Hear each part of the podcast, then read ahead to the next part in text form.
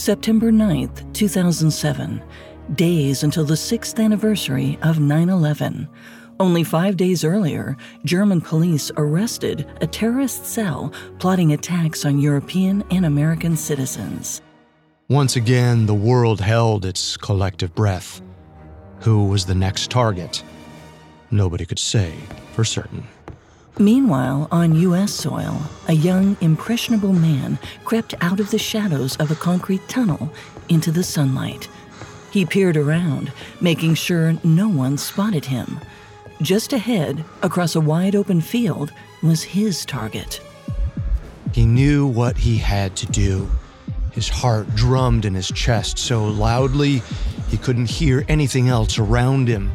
Even worse, his hands were trembling and sweaty. If his enemy caught sight of that, his cover might be blown. He balled his fists, stuffing them deep into his pockets. Hopefully, no one saw. Inside his jacket, he felt the cold metal of his concealed weapon. But it wasn't a gun or a bomb, it was a camera. If he could capture the secret coded language of his enemy, his comrades might gain an advantage. They were locked in a battle that had been fought on fields like this for over a century. Perhaps the intel he gathered would thwart a new offensive. He moved into position, removed his secret recording device from his pocket, and took aim across the field. And that's when a meaty hand gripped his shoulder. He turned to find two uniformed men standing over him. They knew he was a spy. The young man pleaded his case. What was the big deal? He wasn't a CIA operative. He was just doing his job. He was a video assistant for an American football team. The American football team. The legendary New England Patriots.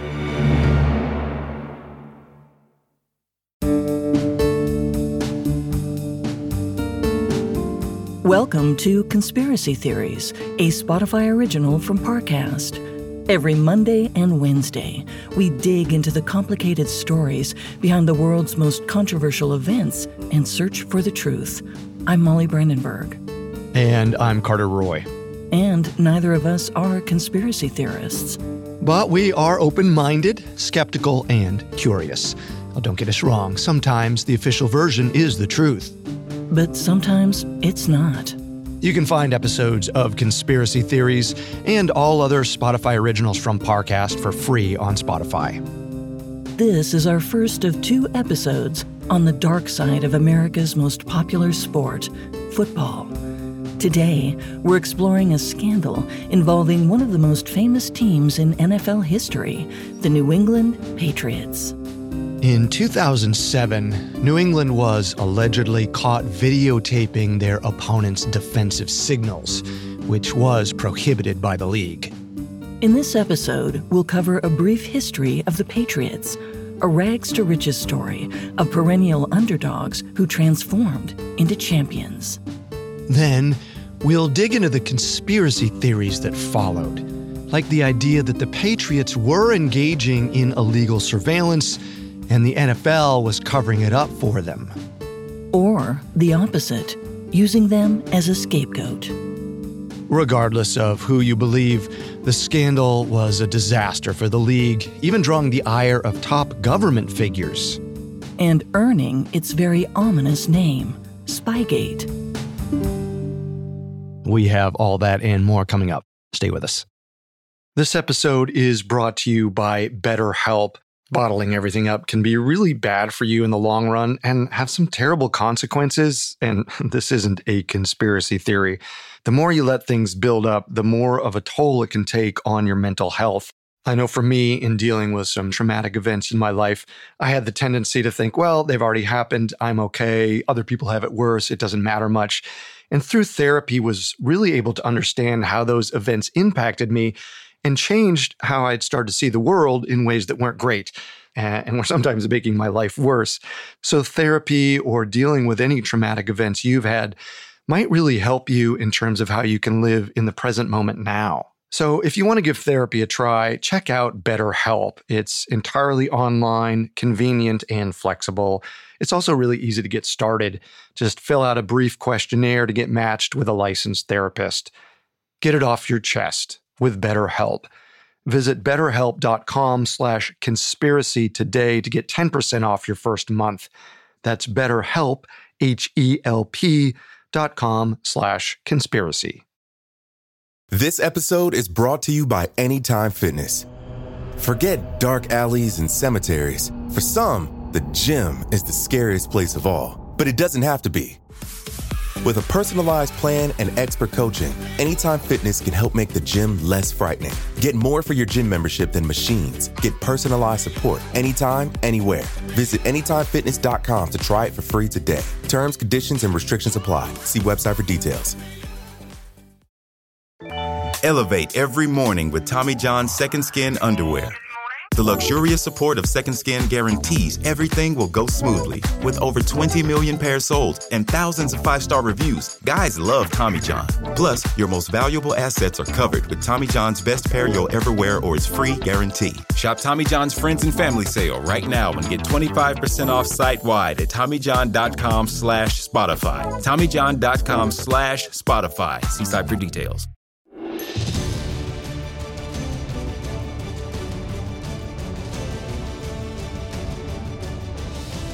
The New England Patriots. Depending on where you live, you may know them by various nicknames. Bostonians call them the Pats, the Patties, the house that Brady and Belichick built. If you live outside of New England, you might know them as the Cheatriots, the Patsies, or the Evil Empire. Regardless of what you call them, it's hard to deny the Patriots' dominance over the past two decades. Let's start with the stats. The team has six Super Bowl wins, tied against the Pittsburgh Steelers for the most ever. Maybe even more impressive, they've made 11 Super Bowl appearances over the past 33 years. That is the most ever. The Patriots also hold 11 conference championships and 22 division championships. In addition to those accolades, they hold the record for second most consecutive wins, most wins in a season, most seasons with 14 or more wins. The list goes on. But the Patriots weren't always a winning juggernaut. During the early years of the NFL, they were a struggling underdog. The biblical David to the league's legendary Goliaths, teams like the Dallas Cowboys and the Chicago Bears. Throughout much of the 1970s and 80s, they lost a lot more games than they won. One of the few bright spots was in 1986 when they played in their first Super Bowl. Except they still lost dismally to the Chicago Bears, 46 to 10. A few years later, in 1990, they hit rock bottom. They only had one win out of 16 games. To many hometown fans, the Pats were an embarrassment. In the 96 season, things improved. The team went back to the Super Bowl but lost to the Green Bay Packers 35 to 21. They weren't the worst team in the league anymore, but they still struggled from season to season. As the millennium approached, things started to turn around. In January 2000, they signed a new head coach named Bill Belichick. He was known for leading a strong defensive game and his relentless preparation. Only a few months later, it was the Y2K NFL Draft. Here, teams picked the cream of the crop from college players. The Patriots hoped for a young star to lead them to glory, only none of their top picks panned out. But far down the list, the 199th pick out of 250 players is where the Patriots found a quarterback from the University of Michigan a 22 year old named Thomas Edward Patrick Brady Jr., better known as Tom Brady. Brady wasn't considered a strong prospect. He was the second slowest quarterback in the 40 yard dash, almost a half second slower than other QBs. Plus, scouts said he had a poor build and he, quote, lacked physical stature and a strong arm. But the Patriots took a chance on Brady anyway. Perhaps they saw something in him, a sparkle in his eye. Or maybe they just wanted to round out their lineup. Either way, expectations were low for Brady at the beginning. The team already had a starter named Drew Bledsoe, who'd led the team to the postseason four times in six seasons. The Patriots also had several backup quarterbacks. Not surprisingly, Brady spent most of his rookie season on the bench. But a year later, in 2001, he caught a lucky break. But it wasn't so lucky for the Patriots starter, Drew Bledsoe. During the second game of the season against the New York Jets, the veteran was injured during an explosive tackle. With two minutes left in the game, down 10 to 3, coaches looked to the bench.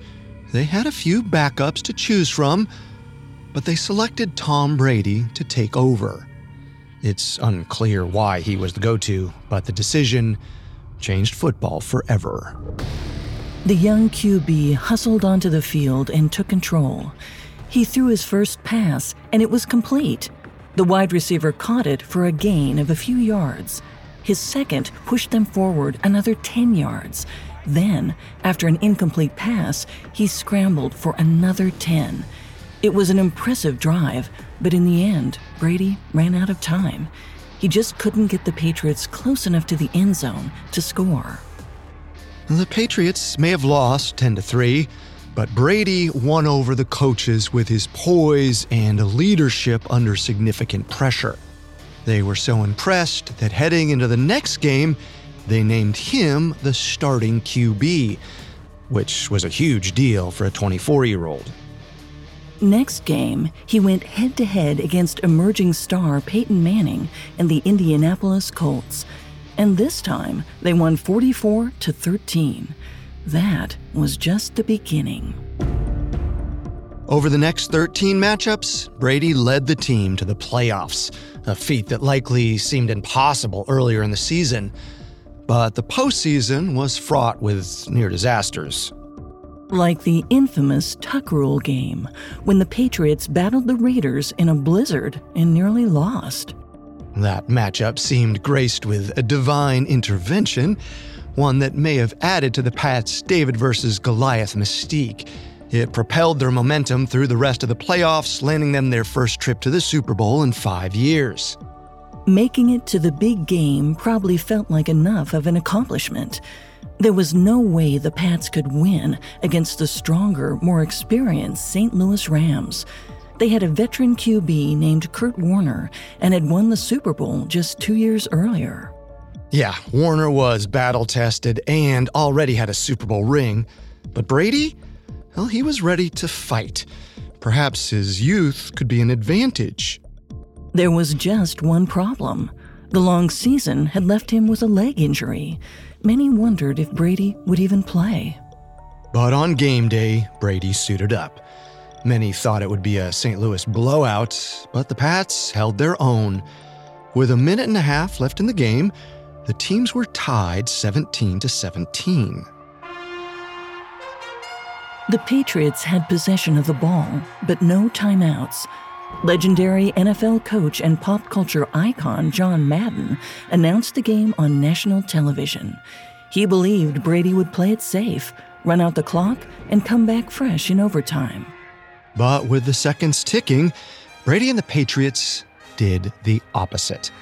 They stepped to the line of scrimmage and pushed on. Brady made pass after pass. With seven seconds left on the clock, Brady led the Pats down the field to the 30 yard line. They were now in range of a long, fingernail biting field goal that could win them the game. As the final seconds expired, the Patriots kicker launched the ball through the goalposts. It was good. Those three points put the Patriots on top 20 to 17.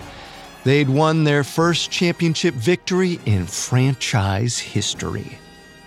With that came a new identity. They were no longer David battling Goliath.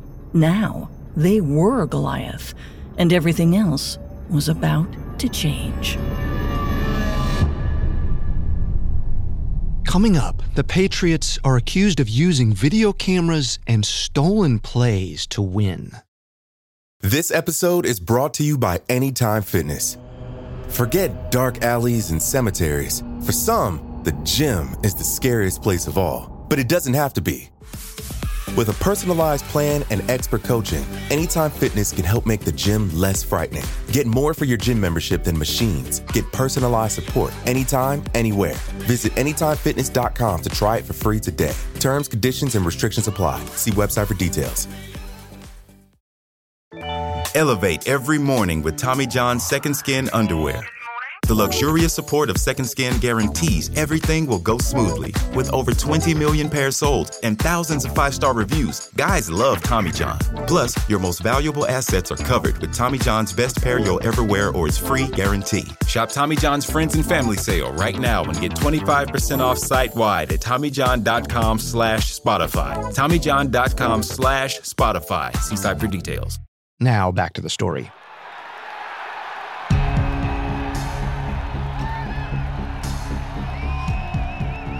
February 3rd, 2002, the New England Patriots had just won their first Super Bowl.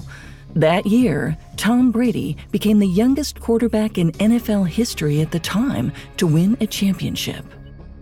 During the broadcast, John Madden said Brady's performance gave him goosebumps, and the league agreed.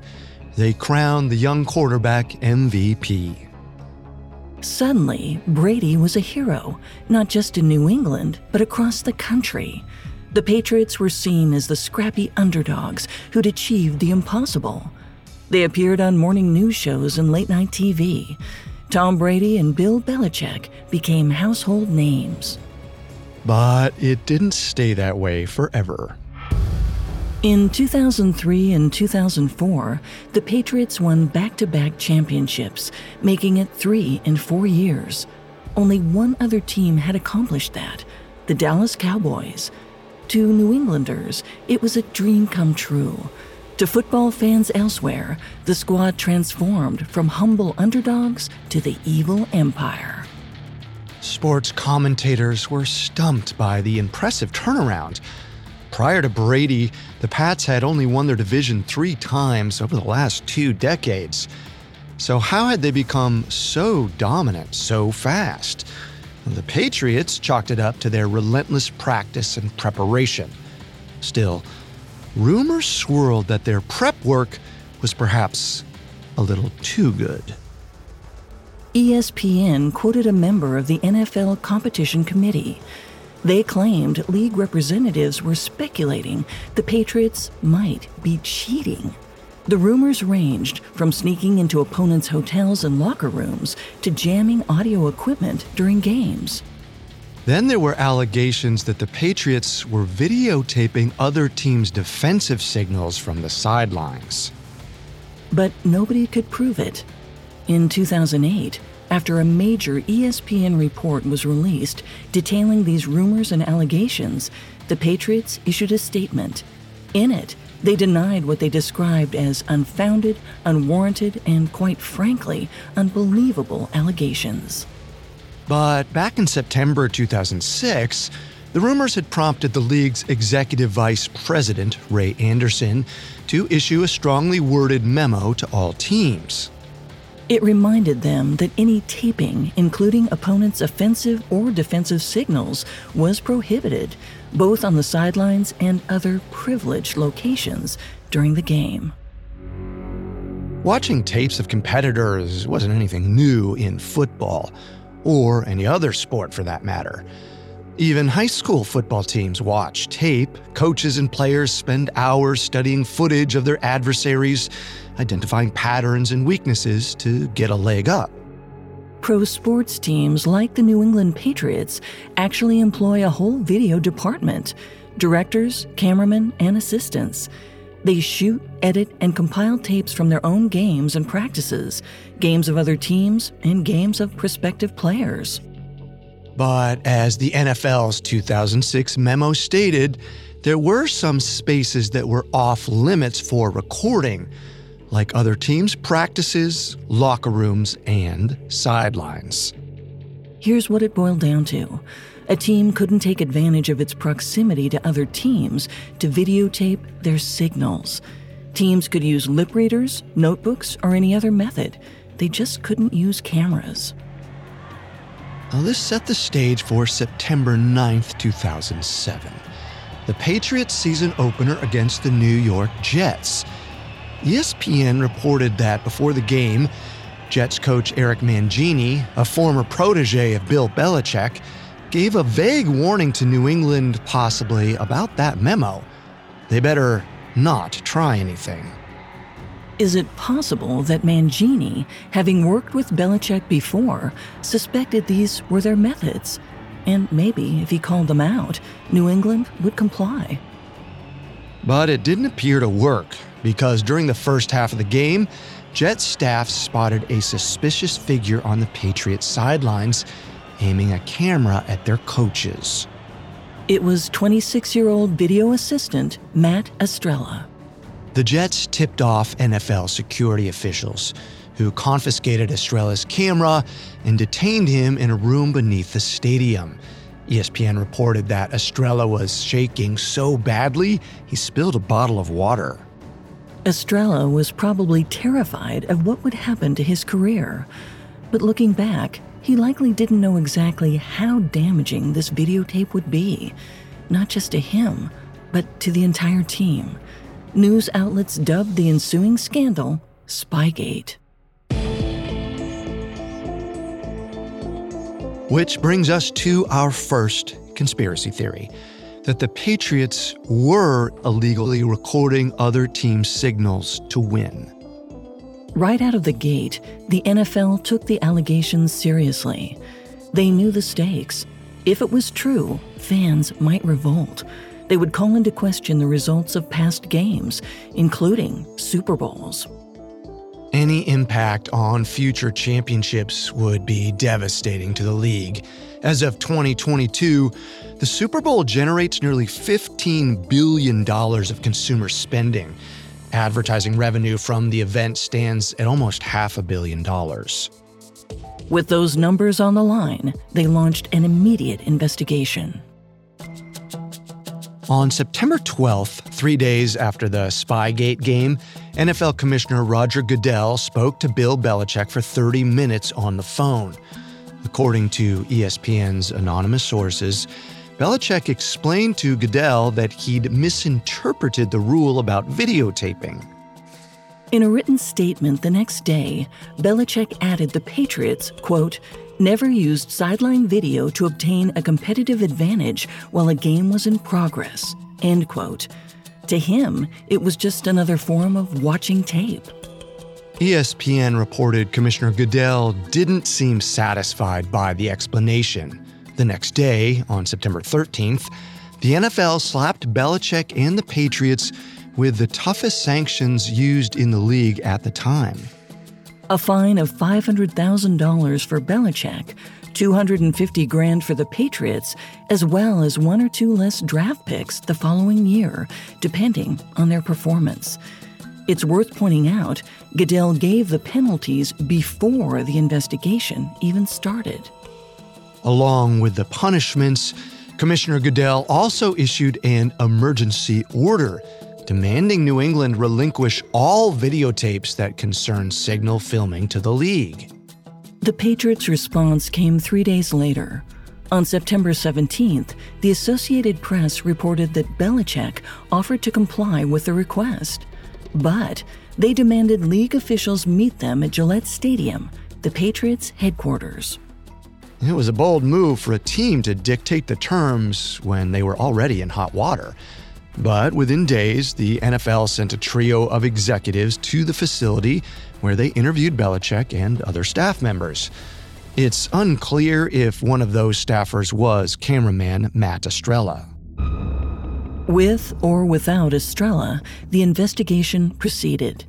The Patriots even gave these executives access to a locked room containing a treasure trove of material scouting reports on opponents, videotapes of other teams' signals, along with detailed notes and diagrams, some dating back to 2000. It's unclear exactly how cooperative the Patriots were during this process, but ESPN said an unnamed source characterized the team as borderline non compliant during the process. After ESPN released this report, the Patriots responded and claimed none of it was substantiated. We aren't sure exactly what was on those tapes or whether they were legally recorded footage or not. But NFL officials seem to conclude that it was only a library of scouting material, not an elaborate method for cheating. And yet, there's no way to retroactively examine the tapes. Because, according to an unnamed source cited by ESPN, league officials stomped the tapes into pieces at the Patriots' headquarters. They were destroyed on site before anyone else could look at them. It's important to point out the Patriots weren't the only team accused of illegally videotaping their opponents. In 2006, just one year before this happened, the New York Jets were allegedly caught holding the spy camera. And who was their target? None other than the New England Patriots. The brouhaha didn't make headlines like Spygate. Maybe because this instance had some differences from the Patriots controversy. In this case, the Jets had asked for permission to film and they wanted to shoot footage from the end zones, far from the sidelines. According to Jets coach Eric Mangini, it was standard operating procedure to obtain another angle of the game. Even so, Patriots staff took offense to the recording and escorted the Jets cameraman out of the stadium mid game. It's unclear whether the Patriots thought the Jets were spying on them or if they were just paranoid about cameras in general. Ultimately, the Jets weren't fined or reprimanded in any way by the league. Either way, a year later, when the Jets turned the Patriots in for alleged covert filming, some fans wondered if it was payback for 2006. There's no way to know for sure, but we do know that the Jets and Patriots weren't the only teams accused of covert surveillance allegations. In 1998, the Indianapolis Colts allegedly used an earpiece that some suspected could be illegal. It was allegedly meant to help Peyton Manning during particularly noisy games. Though the type of earpiece was never determined and no investigation was launched. The following year, a Jacksonville Jaguars player claimed the Tennessee Titans supposedly stole the Jaguars' playbook. In either case, the allegations were never proven, but they lived on as legend. A more recent example occurred in 2010 when a member of the Denver Broncos video staff was accused of recording a San Francisco 49ers practice. In that case, the NFL fined the Broncos head coach $50,000 for not reporting the matter promptly. It made headlines, but not to the degree of the Patriots controversy. So, even though Spygate fell heavily on the Patriots, people suspected it may have been more common in the league. Bleacher Report quoted a radio interview with Dallas Cowboys coach Jimmy Johnson. He explained that the Patriots' surveillance tactics were, quote, exactly how he was told to do it by a Kansas City Chiefs scout earlier in his career. Johnson ostensibly admitted he'd tried stealing opponents' signals in Dallas, but it hadn't worked. Of course, we can't confirm he actually did attempt it, and there were no sanctions, as far as we know. As for conspiracy theory number one, that the Patriots allegedly cheated to win, well, I think it holds water. The Patriots were just doing what any fan with a telephoto lens or NFL Red Zone package could do. I mean, many of those signals are broadcast on TV, free for anyone to see and decode. Well, the Patriots were just the only ones to get caught. I don't know. For me, the allegations of taping opponents' signals seems a little petty. Watching tape and recording games from many angles is just so embedded in the football tradition. It's hard to tell what's cheating and what isn't. Well, you aren't the only one to think that. Soon after the league announced the end of the investigation, it sparked outrage from a powerful U.S. congressman, Arlen Specter. Suddenly, Spygate was a government issue. Coming up, Mr. Goodell goes to Washington. Hi, it's Stephen Colbert. And I'm here to tell you about The Late Show Pod Show, which is the podcast of The Late Show with me, Stephen Colbert. And I'm here with my uh, producer of the podcast, Becca. Hi, Becca. Hi, Stephen. So, what do people get when they listen to The Late Show Pod Show? Let's let's sell this thing. The extended moments for sure, because we run out of time for broadcast, but we have plenty of time on the podcast. It's kind of like being a live audience member of the show because you get things that no one else hears. Listen to The Late Show Pod Show with Stephen Colbert wherever you get your podcasts. Spring is a time of renewal, so why not refresh your home with a little help from Blinds.com? Blinds.com invented a better way to shop for custom window treatments. There's no pushy salespeople in your home or inflated showroom prices. Free samples, free shipping, and our 100% satisfaction guarantee can put the spring back into your step and into your home too. Shop Blinds.com now and save up to 40%. Up to 40% off at Blinds.com. Rules and restrictions may apply. Now, back to the story. On September 9th, 2007, the Patriots had been caught allegedly videotaping the defensive play signals of the New York Jets mid game, marking the beginning of Spygate. Eleven days later, the NFL announced the investigation was closed and their executives supposedly destroyed the tapes. The league assured everyone the Patriots had not benefited from the videotaping. Punishments were handed out, and Patriots staff said it would never happen again. The case was closed, at least for the league. For others, like Senator Arlen Specter, the case was far from over. For him, it seemed very suspicious. Which brings us to conspiracy theory number two that the NFL covered up for the Patriots' wrongdoing to protect the league's image and financial interests. It might seem strange for a congressman to fixate on something like football, but as we've seen, the NFL is a billion dollar industry. If there were alleged cover ups going on, Congress had oversight. Besides, football was practically a religion in Specter's state of Pennsylvania, home to the Philadelphia Eagles and Pittsburgh Steelers. If their fans weren't happy, Specter was going to fix it. As the former head of the Senate Committee on Intelligence, Specter was well versed in espionage. And he wasn't a pushover. He was known to butt heads with monoliths like the CIA. So, when Senator Specter voiced concerns about the Spygate investigation, well, the league was right to be scared. If he forced Goodell, Belichick, and others to testify before Congress, it could bring down the whole sport. Before it got to that point, NFL Commissioner Roger Goodell agreed to meet with Specter in private. On February 13, 2008, Goodell sat down with the senator for almost two hours, explaining the league's findings and why they moved so quickly.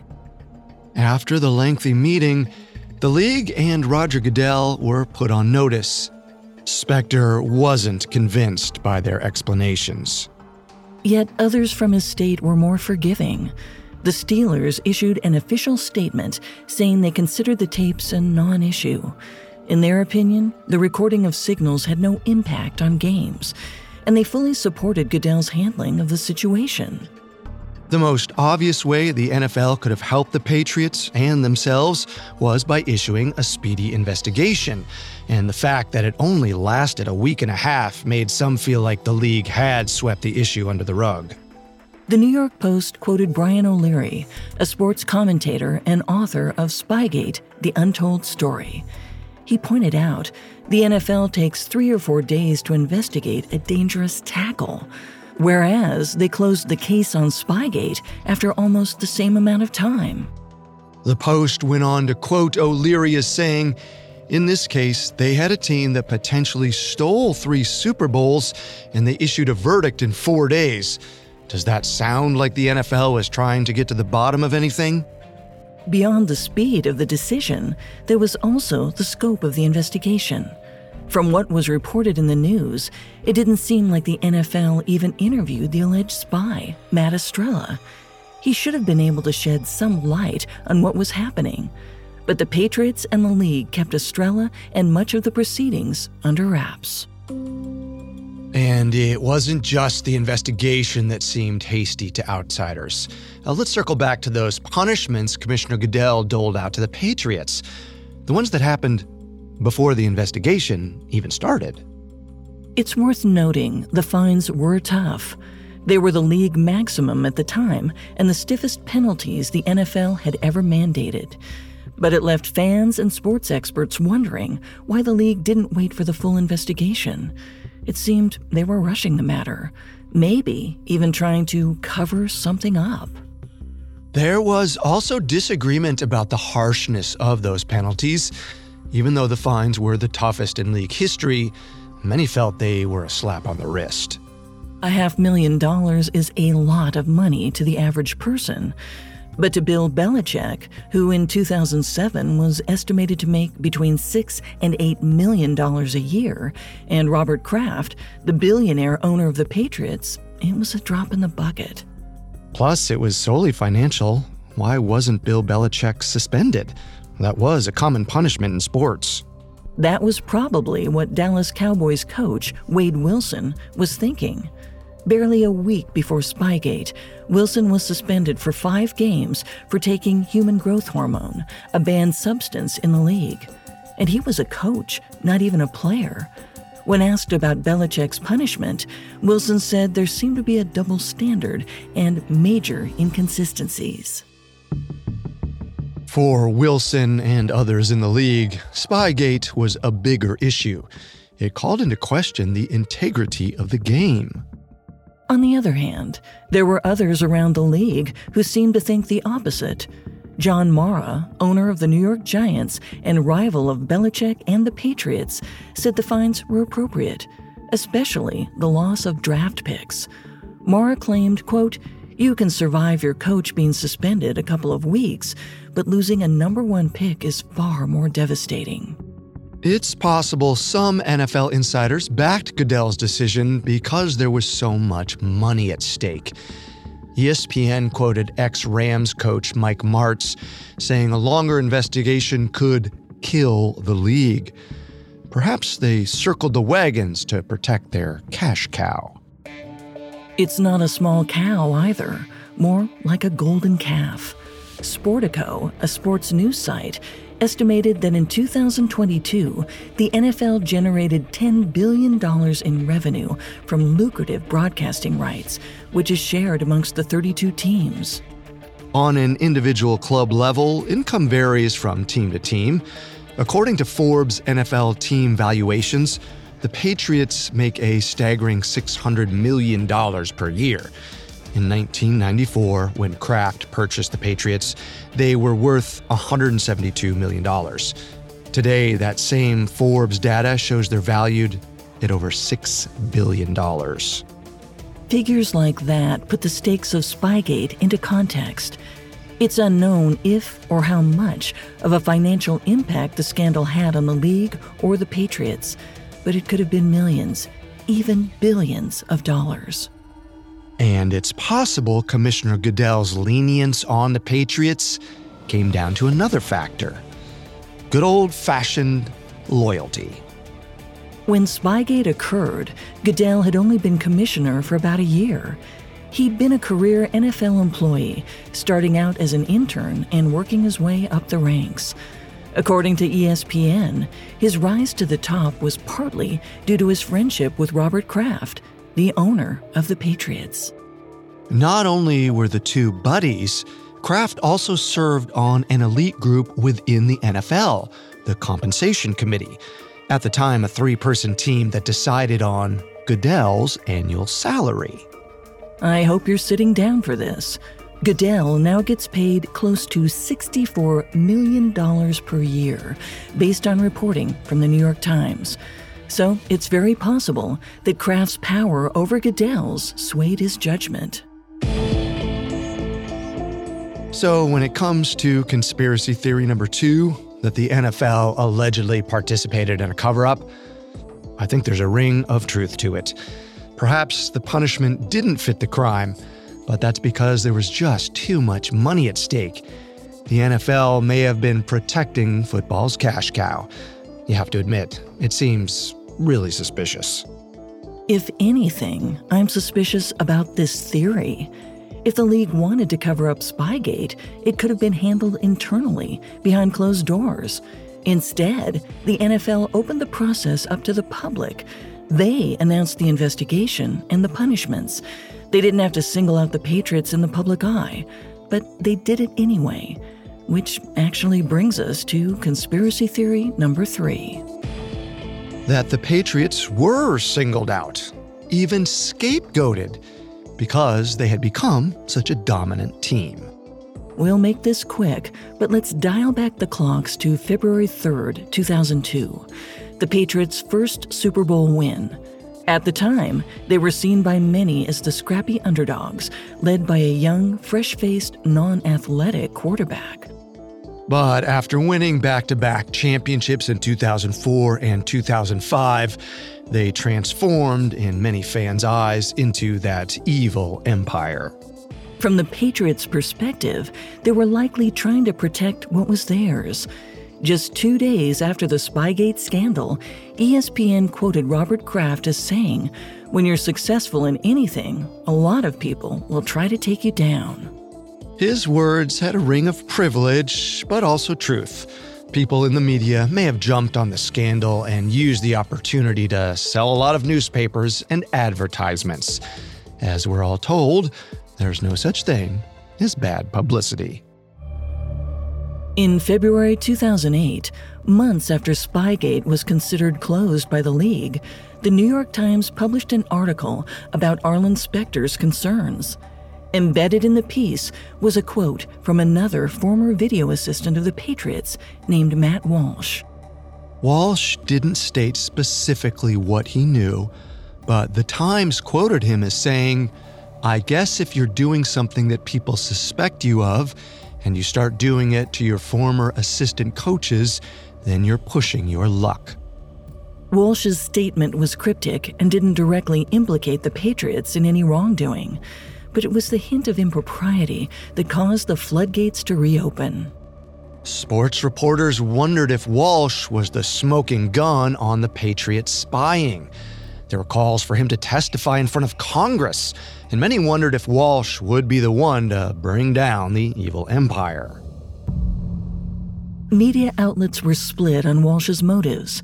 The Boston Globe interviewed a former coworker of Walsh's who characterized him as a disgruntled former employee trying to cash in. On the other hand, ESPN portrayed him as a bystander caught up in the furor of Spygate. The NFL likely realized this was another powder keg waiting to explode. To defuse it, they brought Matt Walsh in for questioning. After months of bargaining, he agreed to meet with league officials. Even more intriguing, he planned to turn over tapes he'd saved from his brief stint with the Patriots.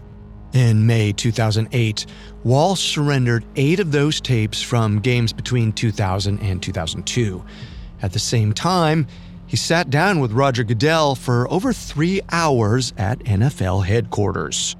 But, according to Goodell, neither the conversation nor the tapes yielded anything new. They just added to the allegations that the Patriots had been videotaping for longer than they claimed. For many in the league, it was an anticlimactic end to Spygate. When it comes to conspiracy theory number three, uh, that the Patriots were singled out, I think there could be some truth to it. The team steamrolled the competition and was unapologetic about it. That probably garnered lots of animosity and enemies. I think all the conspiracy theories we've looked at today have a bit of shock value and entertainment. They're meant to rile up fans on both sides of the field, sell newspapers, and enthrall TV viewers with a story of good versus evil. Because at the end of the day, that's what football's all about entertainment. Even though Spygate temporarily damaged the reputation of the Patriots, they weathered the storm. The controversy didn't stop them from becoming one of the most legendary teams in the league.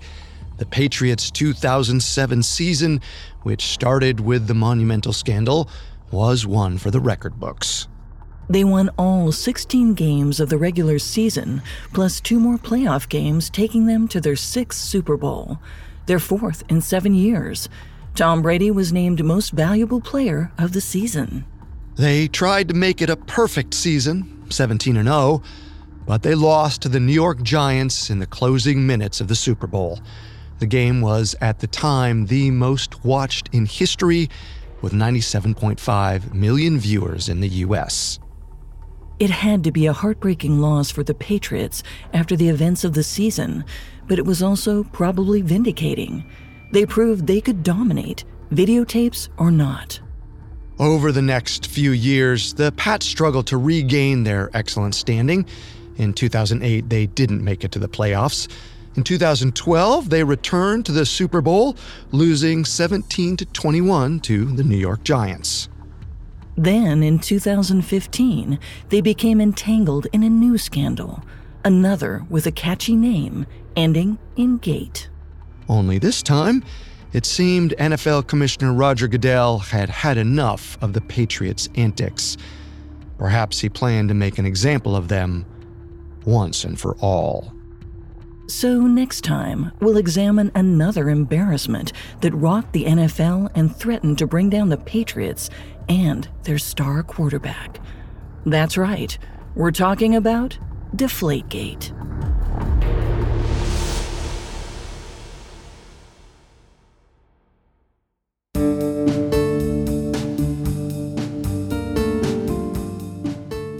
Thanks for tuning in to Conspiracy Theories. We'll be back next time with a new episode. You can find all episodes of Conspiracy Theories and all other Spotify originals from Parcast for free on Spotify. Until then, remember the truth isn't always the best story. And the official story isn't always the truth. Conspiracy Theories is a Spotify original from Parcast, executive produced by Max Cutler. Our head of programming is Julian Boireau. Our supervising sound designer is Russell Nash, with Nick Johnson as our head of production and quality control by Lisa Marie Gallegos. Ryan O'Leary Jones is our supervising editor, and Derek Jennings is our writing lead. This episode of Conspiracy Theories was written by Adam De Silva, edited by Mallory Cara and Lori Marinelli, fact checked by Kevin Johnson, researched by Bradley Klein, produced by Bruce Gatovich, and sound designed by Anthony Valsic. Our hosts are Carter Roy and me, Molly Brandenburg.